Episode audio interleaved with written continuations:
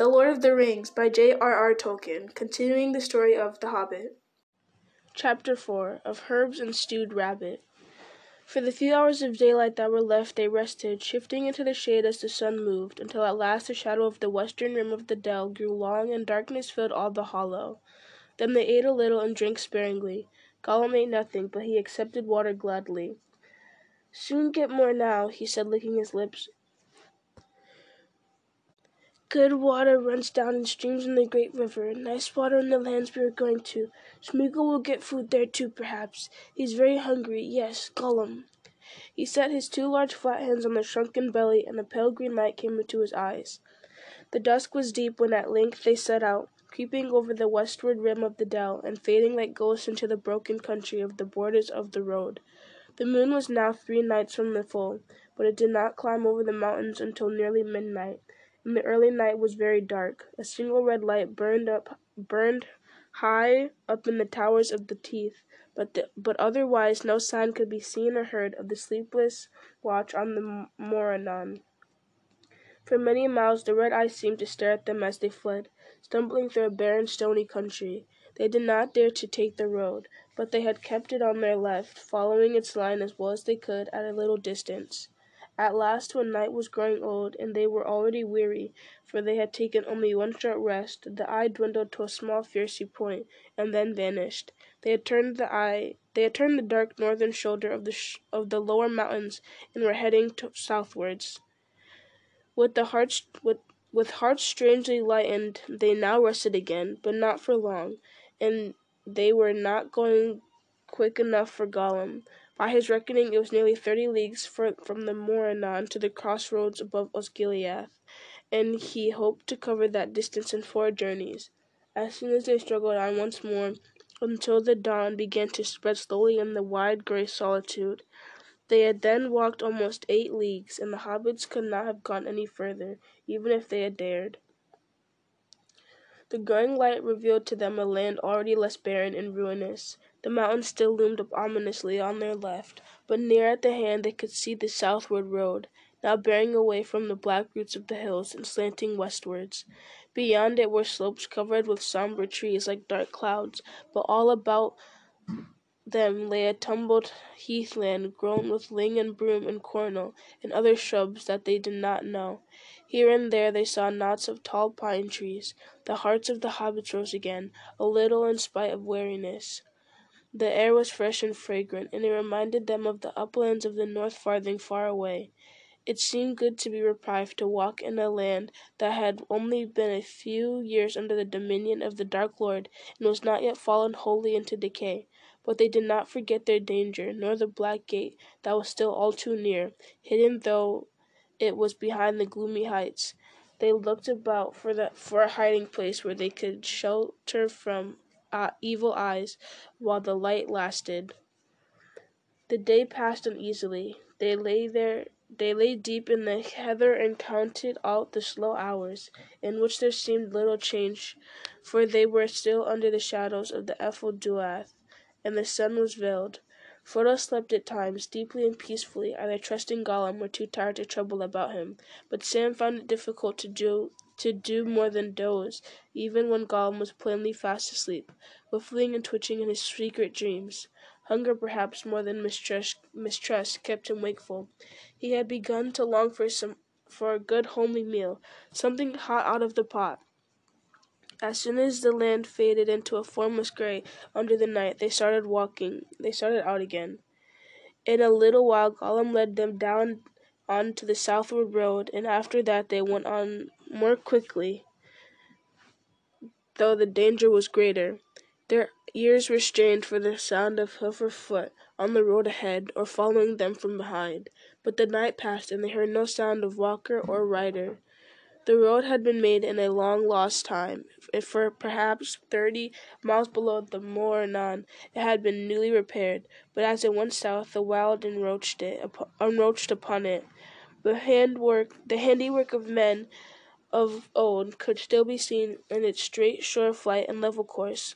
Now and again it cut its way through hillside slopes or leaped over a great stream upon a wide, shapely arch of enduring masonry. But at last all signs of stonework faded, save for a broken pillar here and there, peering out of the bushes at the side, or old paving stones still lurking amid weeds and moss. Heather and trees and bracken scrambled down and overhung the banks or sprawled out of, sprawled out of the surface. It dwindled at last to a country cart road little used, but it did not wind, wind. It did not wind. It held on its own sure course and guided them by the swiftest way. So they passed into the northern marches of that land that men once called Ith- Ithilien, a fair country of climbing woods and swift falling streams. The night became fine under star and round moon, and it seemed to the hobbits that the fragrance of the air grew as they went forward. And from the blowing and muttering of Gollum, it seemed that he noticed it too, and did not relish it. At the first signs of day, they halted again. They had come to the end of a long cutting, deep and sheer sided in the middle, but which the road clove its way through a stony bridge. Now they climbed up the western bank and looked abroad. Day was opening in the sky, and they saw that the mountains were now much farther off, receding eastward in a long curve that was lost in the distance. Before them, as they turned west, gentle slopes ran down into dim hazes far below. All about them were small woods of resinous trees, fir and cedar and cypress, and other kinds unknown in the Shire, with wide glades, with wide glades among them. And everywhere there was a wealth of sweet-smelling herbs and shrubs. The long journey from Rivendell had brought them far south of their own land, but not until now in this more sheltered region had the hobbits felt the change of clime. Here spring was already busy about them. Fronds pierced mo- moss and mold, larches were green-fingered, small flowers were opening in the turf, birds were singing. Ith- Ithilien, the garden of Gondor, now desolate, kept still a dishevelled dryad loveliness. South and west they looked towards the warm lo- lower vales of Anduin, shielded from the east of the Ephel Duath, and yet not under the mountain shadow, protected from the north by the Emyn Muil, open to the southern airs and the moist winds from the sea far away. Many great trees grew there, planted long ago, falling into untended age amid a riot of careless descendants. In groves and thickets there were a tamarisk and pungent terebinth, of olive and of bay, and there were junipers and myrtles, and thymes that grew in bushes, or with their woody creeping stems mantled in, in deep tapestries, the hidden stones, sages of many kinds, putting forth blue flowers, or red or pale green, and marjoramas and new sprouting parsleys, and many herbs of forms and scents beyond the garden lore of Sam. The grots and rocky walls were already starred with sax- saxifrages and stone crops.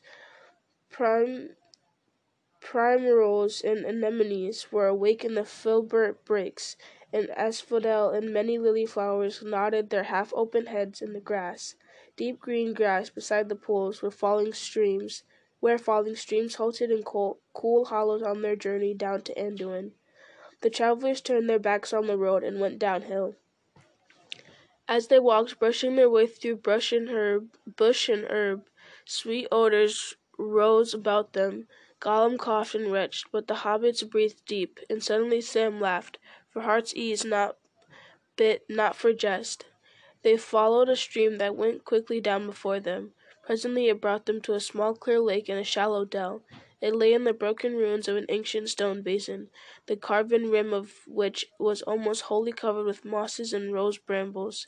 Iris swords stood in ranks about it, and water lilies floated on its dark, gently rippling surface, but it was deep and fresh, and spilled ever softly out over a stony lip at the far end.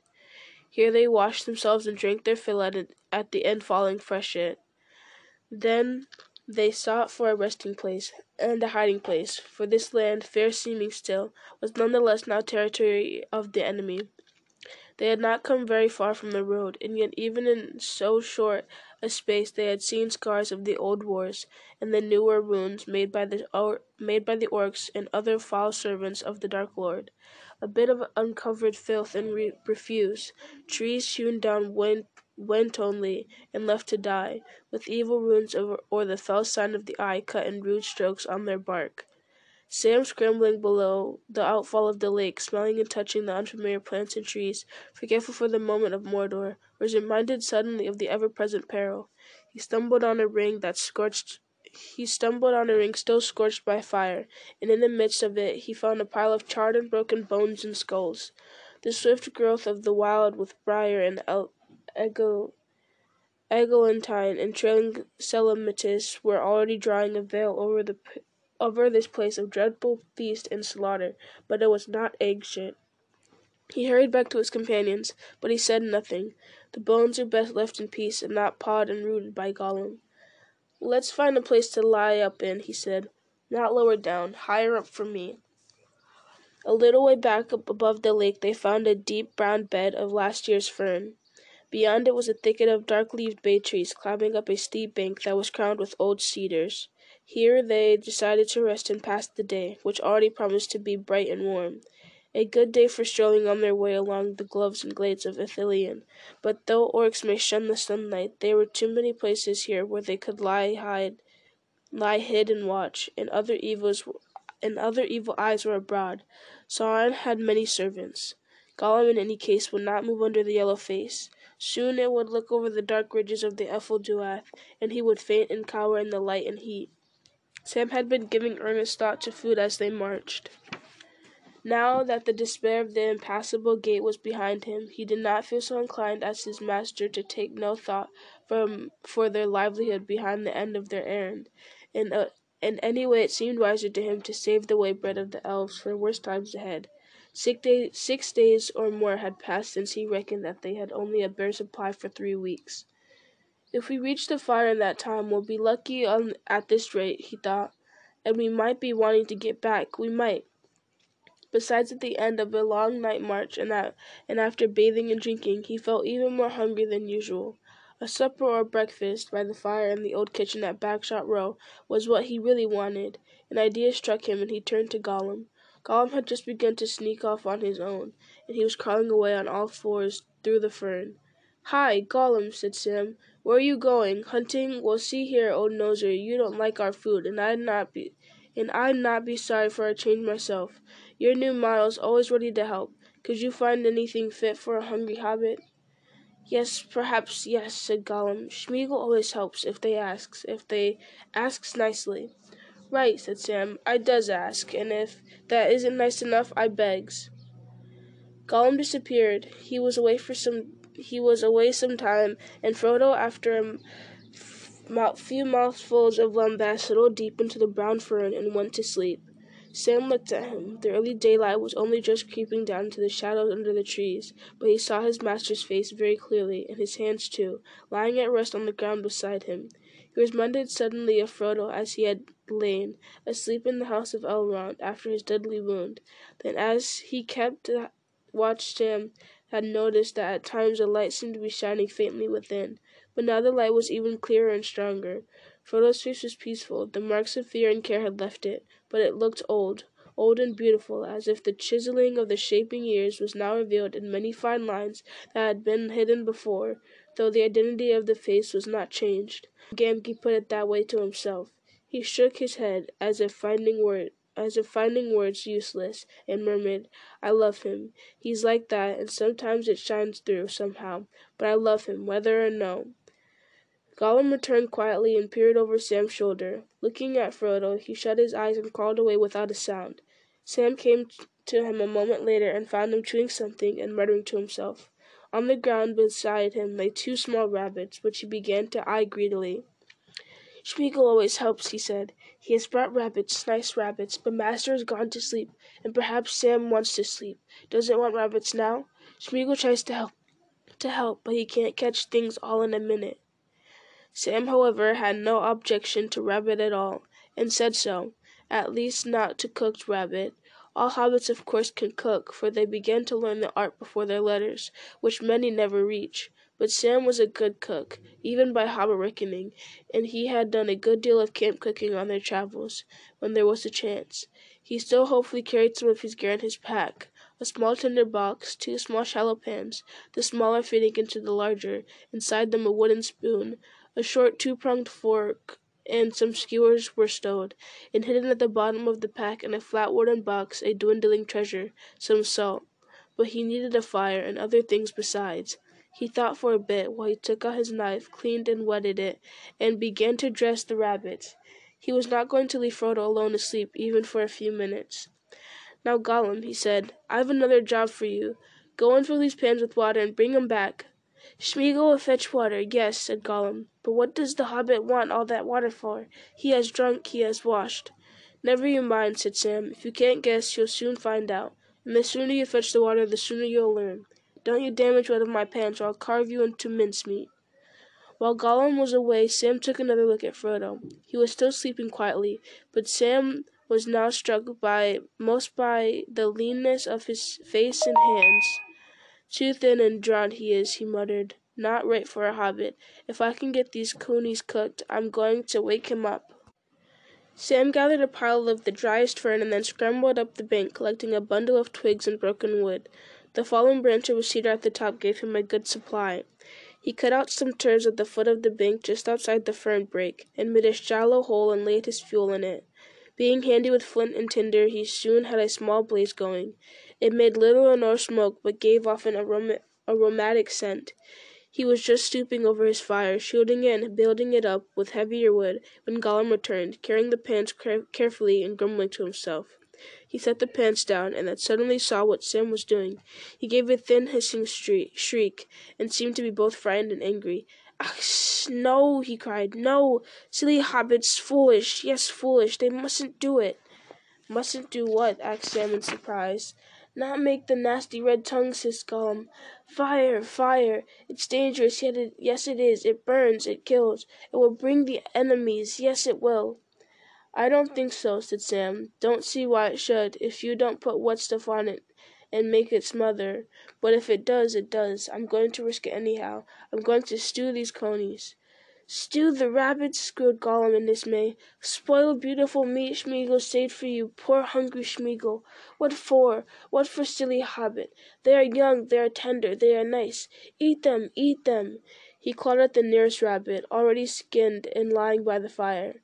"Now, now," said Sam, "each to his own fashion. Our bread chokes you, and raw coney chokes me. If you give me a coney, the coney's mine, see, to cook, if I have a mind. And I have. You needn't watch me. Go and catch another and eat it as you fancy, somewhere private and out of my sight. Then you won't see the fire, and I shan't see you, and we'll both be the happier. I'll see the fire don't smoke, if that's any comfort to you." Gollum withdrew grumbling, and crawled into the fern. Sam busied himself with his pans. "What a hobbit needs with Coney," he said to himself, "is some herbs and roots, especially taters, not to mention bread.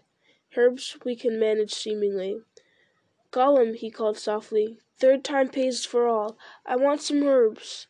Gollum's head peeped out of the fern, but his looks were neither helpful nor friendly. "A few bay leaves, some thyme and sage will do, before the water boils," said Sam. "No," said Gollum, "Smeagol is not pleased, and Smeagol doesn't like smelly leaves.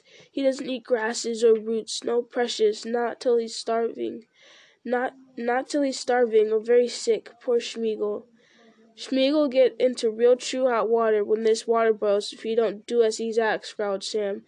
"Sam will put his head in it, yes, precious, and I'd make him look for turnips and carrots and taters too, if it was the time o' the year. I'll bet there's all sorts of good things running wild in this country. I'd give a lot for a half of, of a dozen taters." "Smeagol won't go. Oh, no, precious, not this time," hissed Gollum. "He's frightened and he's very tired, and this hobbit's not nice, not nice at all. Smeagol won't grub for roots and carrots and taters. What's taters, precious, eh? What's taters?" "Potatoes," said Sam, "the Gaffer's delight, and rare good ballast for any empty belly. But you won't find any, so you needn't look. But be good, Smeagol, and fetch me the herbs, and I'll think better of you. What's more, if you turn over a new leaf and keep it turned, I'll cook you some taters one of these days. I will. Fried fish and chips, served by S. Gamgee. You couldn't say no to that." "Yes, yes, we could. Spoiling nice fish, scorching it. Give me fish now, and keep nasty chips." "Oh, you're hopeless," said Sam. "Go to sleep." In the end he had to find out what he wanted for himself, but he did not have to go far, not out of sight of the place where his master lay, still sleeping. For a while Sam sat musing and tending the fire till the water boiled. The daylight grew and the air became warm. The dew faded off turf and leaf. Soon the rabbits cut up lay simmering in their pans with the bunched herbs. Almost Sam fell asleep as the time went by. He let them stew for close on an hour, testing them now and again with his fork and tasting the broth. When he thought all was ready, he lifted the pans of the fire and crept along to Frodo. Frodo half opened his eyes as Sam stood over him, and then he wakened from his dream, from his dreaming, another gentle, uncoverable dream of peace. "Hello, Sam," he said. "Not resting? Is anything wrong? What is the time?" "After a couple of hours of daybreak," said Sam. "And nigh on half past eight by Shire clocks, maybe. But nothing's wrong, though it ain't quite what I'd call right. No stock, no onions, no taters. I've got a bit of a stew for you, and some broth, Mr. Frodo. Do you good. You'll have to sup it in your mug, or straight from the pan when it's cooled a bit. I haven't bought no bowls, nor nothing proper." Frodo yawned and stretched. "You should have been resting, Sam," he said, "and lighting a fire was dangerous in these parts. But I do feel hungry. Hm! Can I smell it from here? What have you stewed?" "A present from Smeagol," said Sam. "A brace of young conies, though I fancy Gollum's regretting them now. But there's naught to go with them but a few herbs." Sam and his master sat just within the fern brake and ate their stew from the pans, sharing the old fork and spoon. They allowed themselves a half a piece of the elvish way bread each. It seemed a feast. "Whew, Gollum!" Sam called and whistled softly. "Come on, still time to change your mind. There's some left if you want to try some stewed coney." There was no answer. "Oh, well, I suppose he's gone off to find something for himself. We'll finish it," said Sam. "And then you must take some sleep," said Frodo. "Don't you drop off while I'm nodding, Mr. Frodo. I don't feel too sure of him. There's a good deal of Stinker, the bad Gollum, if you understand me, in him still, and it's getting stronger again. Not but what I think he'd try to throttle me first now. We don't see eye to eye, and he's not pleased with Sam. Oh no, precious, not pleased at all." They finished, and Sam went off to the stream to rinse his gear. As he stood up to return, he looked back up at the slope. At that moment he saw the sun rise out of the reek or haze or dark shadow or whatever it was that lay ever to the east, and it sent its golden beams down upon the trees and glades about him. Then he noticed a thin spiral of blue-gray smoke, plain to see as it caught the sunlight, rising from a thicket above him. With a shock he realized that this was the smoke from his little cooking fire, he had, which he had neglected to put out. "That won't do! Never thought it would show like that," he muttered, and he started to hurry back. Suddenly he halted and listened. Had he heard a whistle or not? Or was it a call of some strange bird? If it was a whistle, it did not come from Frodo's direction. There it would again. There it went again from another place. Sam began to run as well as he could uphill. He found that a small brand burning away to its outer end had kindled some fern at the edge of the fire, and the fern blazing up had set the set the turves smouldering. Hastily he stamped out what was left of the fire, scattered the ashes, and laid the turves on the hole. Then he crept back to Frodo. "Did you hear a whistle, and what sounded like an answer?" he asked. A few minutes back I hope it was only a bird, but it didn't sound quite like that. More like somebody mimicking a bird call, I thought. And I'm afraid my bit of fire my bit of fire's been smoking. Now if I've gone and brought trouble, I'll never forgive myself. Not nor won't have a chance, maybe. Hush, whispered Frodo. I think I heard voices. The two hobbits tossed their small packs, put them on ready for fight, and then crawled deeper into the fern. There, there they crouched listening. There was no doubt of the voices. They were speaking low and furtively, but they were near, and coming nearer. Then, quite suddenly, uh, one spoke clearly close at hand. Here, here's where the smoke came from, it said. "'Twill be nigh at hand, in the fern, no doubt. We should have it like a coney in a trap. Then we shall learn what kind of thing it is. Ay, and what it knows, said a second. At once four men came striding through the fern from different directions. Since flight and hiding were no longer possible, Frodo and Sam sprang to their feet, putting back to back and whipping up their small swords. If they were astonished at what they saw, their captors were even more astonished. Four tall men stood there. Two had spears in their hands with broad, bright heads. Two had great bows, almost of their own height, and great quivers of long green feathered arrows. All had swords at their sides, and they were and were clad in green and brown of varied hues, as if the better to walk unseen in the glades of Ithilien. green garlands covered their heads, and their faces were hooded and masked with green, except for their eyes, which were very keen and bright. At once Frodo thought of Boromir, for these men were like him in stature and bearing, and in their manner of speech.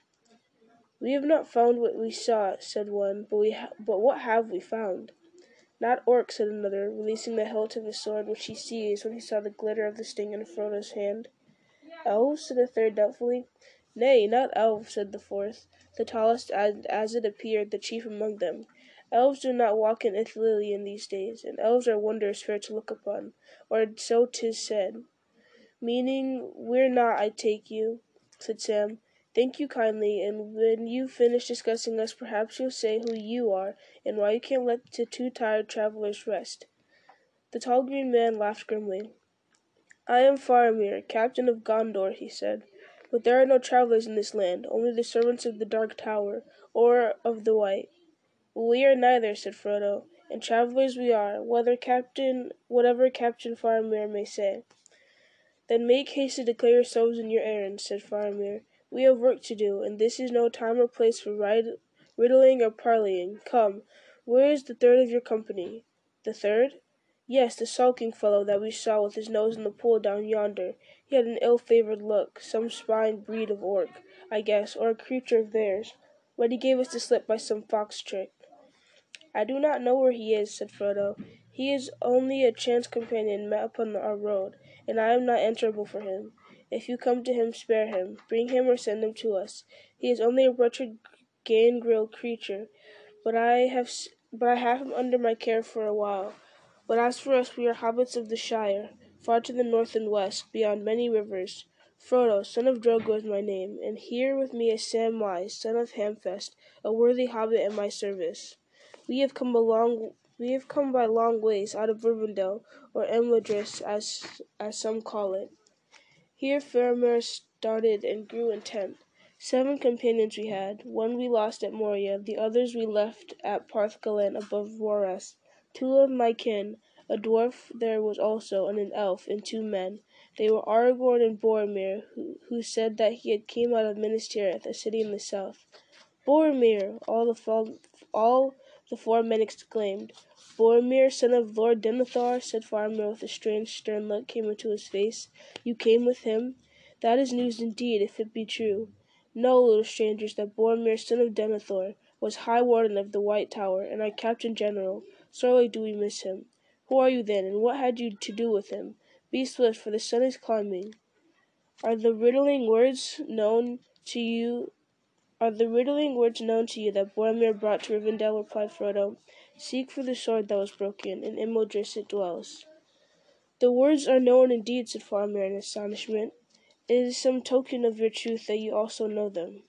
Aragorn, who I named, is the bearer of the sword that was broken, said Frodo, and we are the halflings that, that the rhyme spoke of. That I see, said Faramir thoughtfully, or I see that it might be so. And what is Isildur's bane? That is hidden, answered Frodo. Doubtless it will be made clear in time. We must learn more of this, said Faramir, and know what brings you so far east under the shadow of yonder. He pointed and said no name. But not now. We have business in hand. You are in peril, and you would not have gone far by field or road this day. There will be hard, hard hand strokes nigh at hand ere the day is full. Then death, or swift flight back to Anduin. I will leave you to, I will leave two to guard you for the good of your, for your good and for mine. Wise men trust not to chance meeting on the road in this land. If I return, I will speak with you more. "Farewell," said Frodo, bowing low.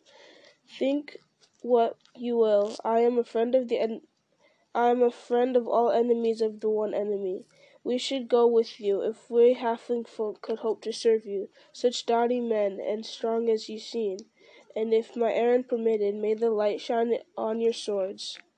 "The halflings are courteous folk, whatever else they be," said Faramir. "Farewell." The hobbits sat down again, but they said nothing to one another of their thoughts and doubts. Close by, just under the dappling shadow of the dark bay trees, two men remained on guard. They took off their masks now and again, again. They took off their masks now and again to cool them, as the day heat grew, and Frodo saw that they were got They were goodly men, pale skins, dark of hair, with grey eyes and faces sad and proud. They spoke together in soft voices, at first using the common speech, but after the manner of older days, and then changing to another language of their own. To his amazement, as he listened, Frodo became aware that it was the elven tongue that they spoke, or one of or one but little different, and he looked at them with wonder, for he knew that they must be Duin, Dunedain of the south, men of the line of the lords of Westernesse. After a while he spoke to them, but they were slow and cautious in answering. They named themselves Mablung and Damrod, soldiers of Gondor, and they were rangers of Ithilien, for they were a descent from folk who lived in Ithilien at one time, before it was overrun.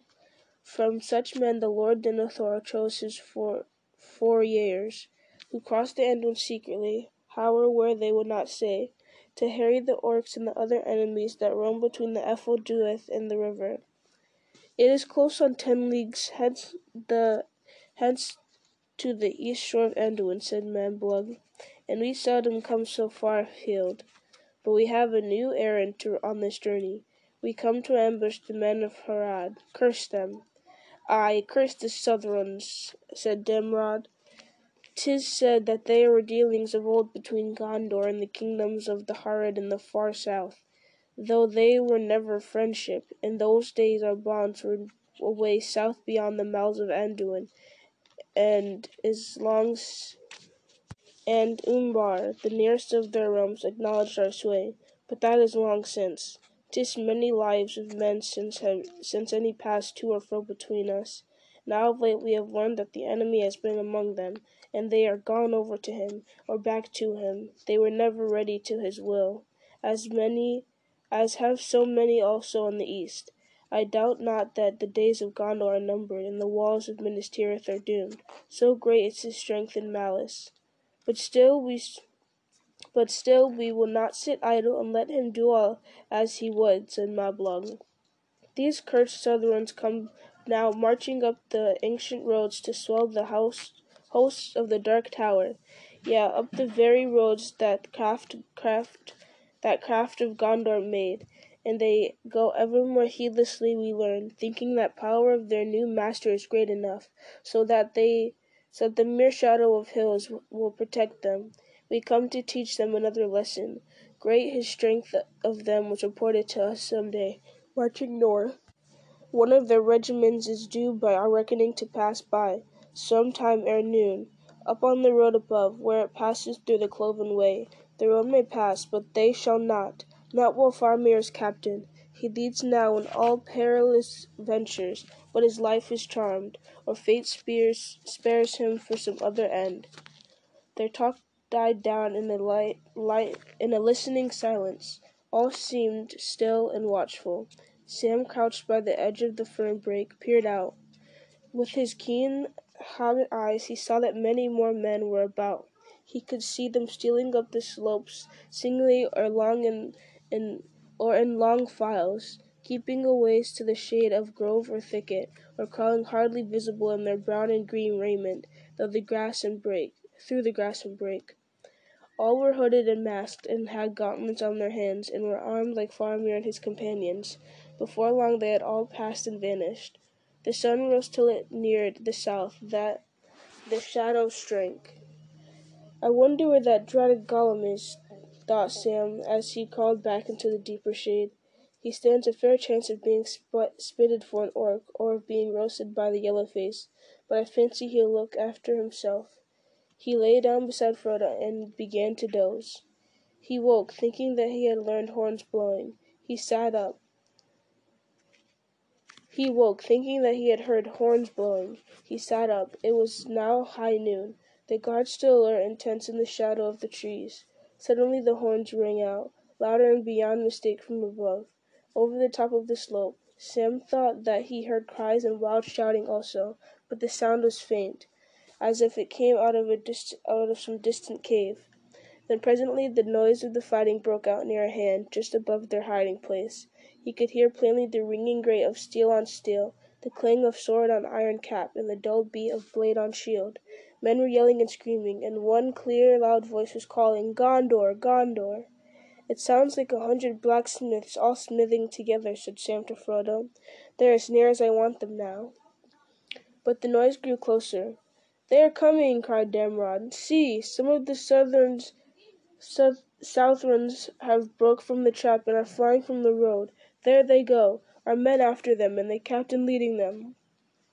Sam, eager to see more, went now and joined the guards. He scrambled a little way up into one of the larger of the bay trees.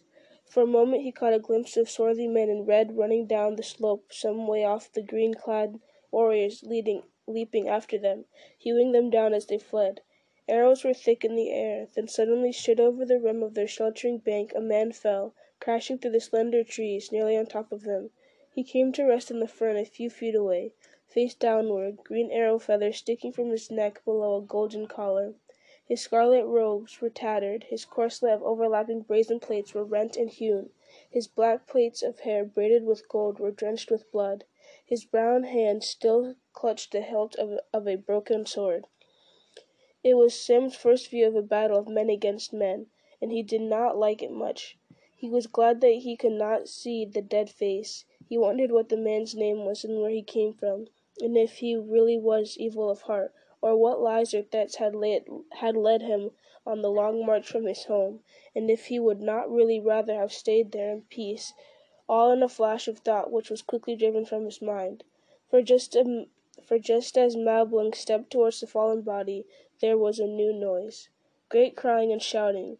Amidst it Sam heard a shrill bellowing or trumpeting, and then a great thudding and bumping, like huge rams dinning on the ground. Where, where? cried Damrod to his companion. May the Valar turn, turn him aside. Mumak, Mumak. To his astonishment and terror and lasting delight, Sam saw a vast shape crash out of the trees and come careering down the slope. Big as a house, much bigger than a house, it looked to him, a grey clad moving hill. Fear and wonder maybe enlarged him in the hobbit's moving in the hobbit's eyes, but the Mumak of Harad was indeed a beast of vast bulk, and the like of him does not walk in the middle earth. His kin that lay still in latter days are but memories of girth and majesty. On he came, straight towards the watchers, and then swerved aside in the nick of time, passing only a few yards away, rocking the ground beneath their feet. His great legs like trees, enormous sail like ears spread out, long snout upraised like a huge serpent ready to strike, his small red eyes raging. His upturned horn like tusks were bound with bands of gold and dripped with blood. His trappings of scarlet and gold flapped about him in wild tatters. The ruins of what seemed a very war tower lay upon his heaving back, smashed smashed in his furious passage through the woods, and high upon his neck still desperately clung, clung a tiny figure, the body of a mighty warrior, a giant among the Swertings. On the great beast thundered, blundering in blind wrath through pool and thicket. Arrows skipped and snapped harmlessly ab- about the triple hide of his flanks. Men of both sides fled before him, but many he overtook and crushed to the ground.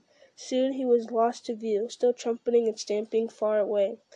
What became of him Sam never heard, whether he escaped to roam the wild for a time, until he perished far from his home or was trapped in some deep pit, or whether he raged on until he plunged in the great river and was swallowed up. Sam drew a deep breath. An Oliphaunt it was, he said. So there are Oliphaunts, and I have seen one. What a life! But no one at home will ever believe me. Well, if that's over, I'll have a bit of sleep. Sleep while you may, said Mablung, but the captain will return, if he is unhurt, and when he comes we shall depart swiftly. We shall be pursued as soon as news of our deed reaches the enemy, and that will not be long. Go quietly when you must, said Sam. No need to disturb my sleep. I was walking all night. Mem Mablung laughed. "I do not think the captain will leave you here, Master Samwise," he said, "but you shall see.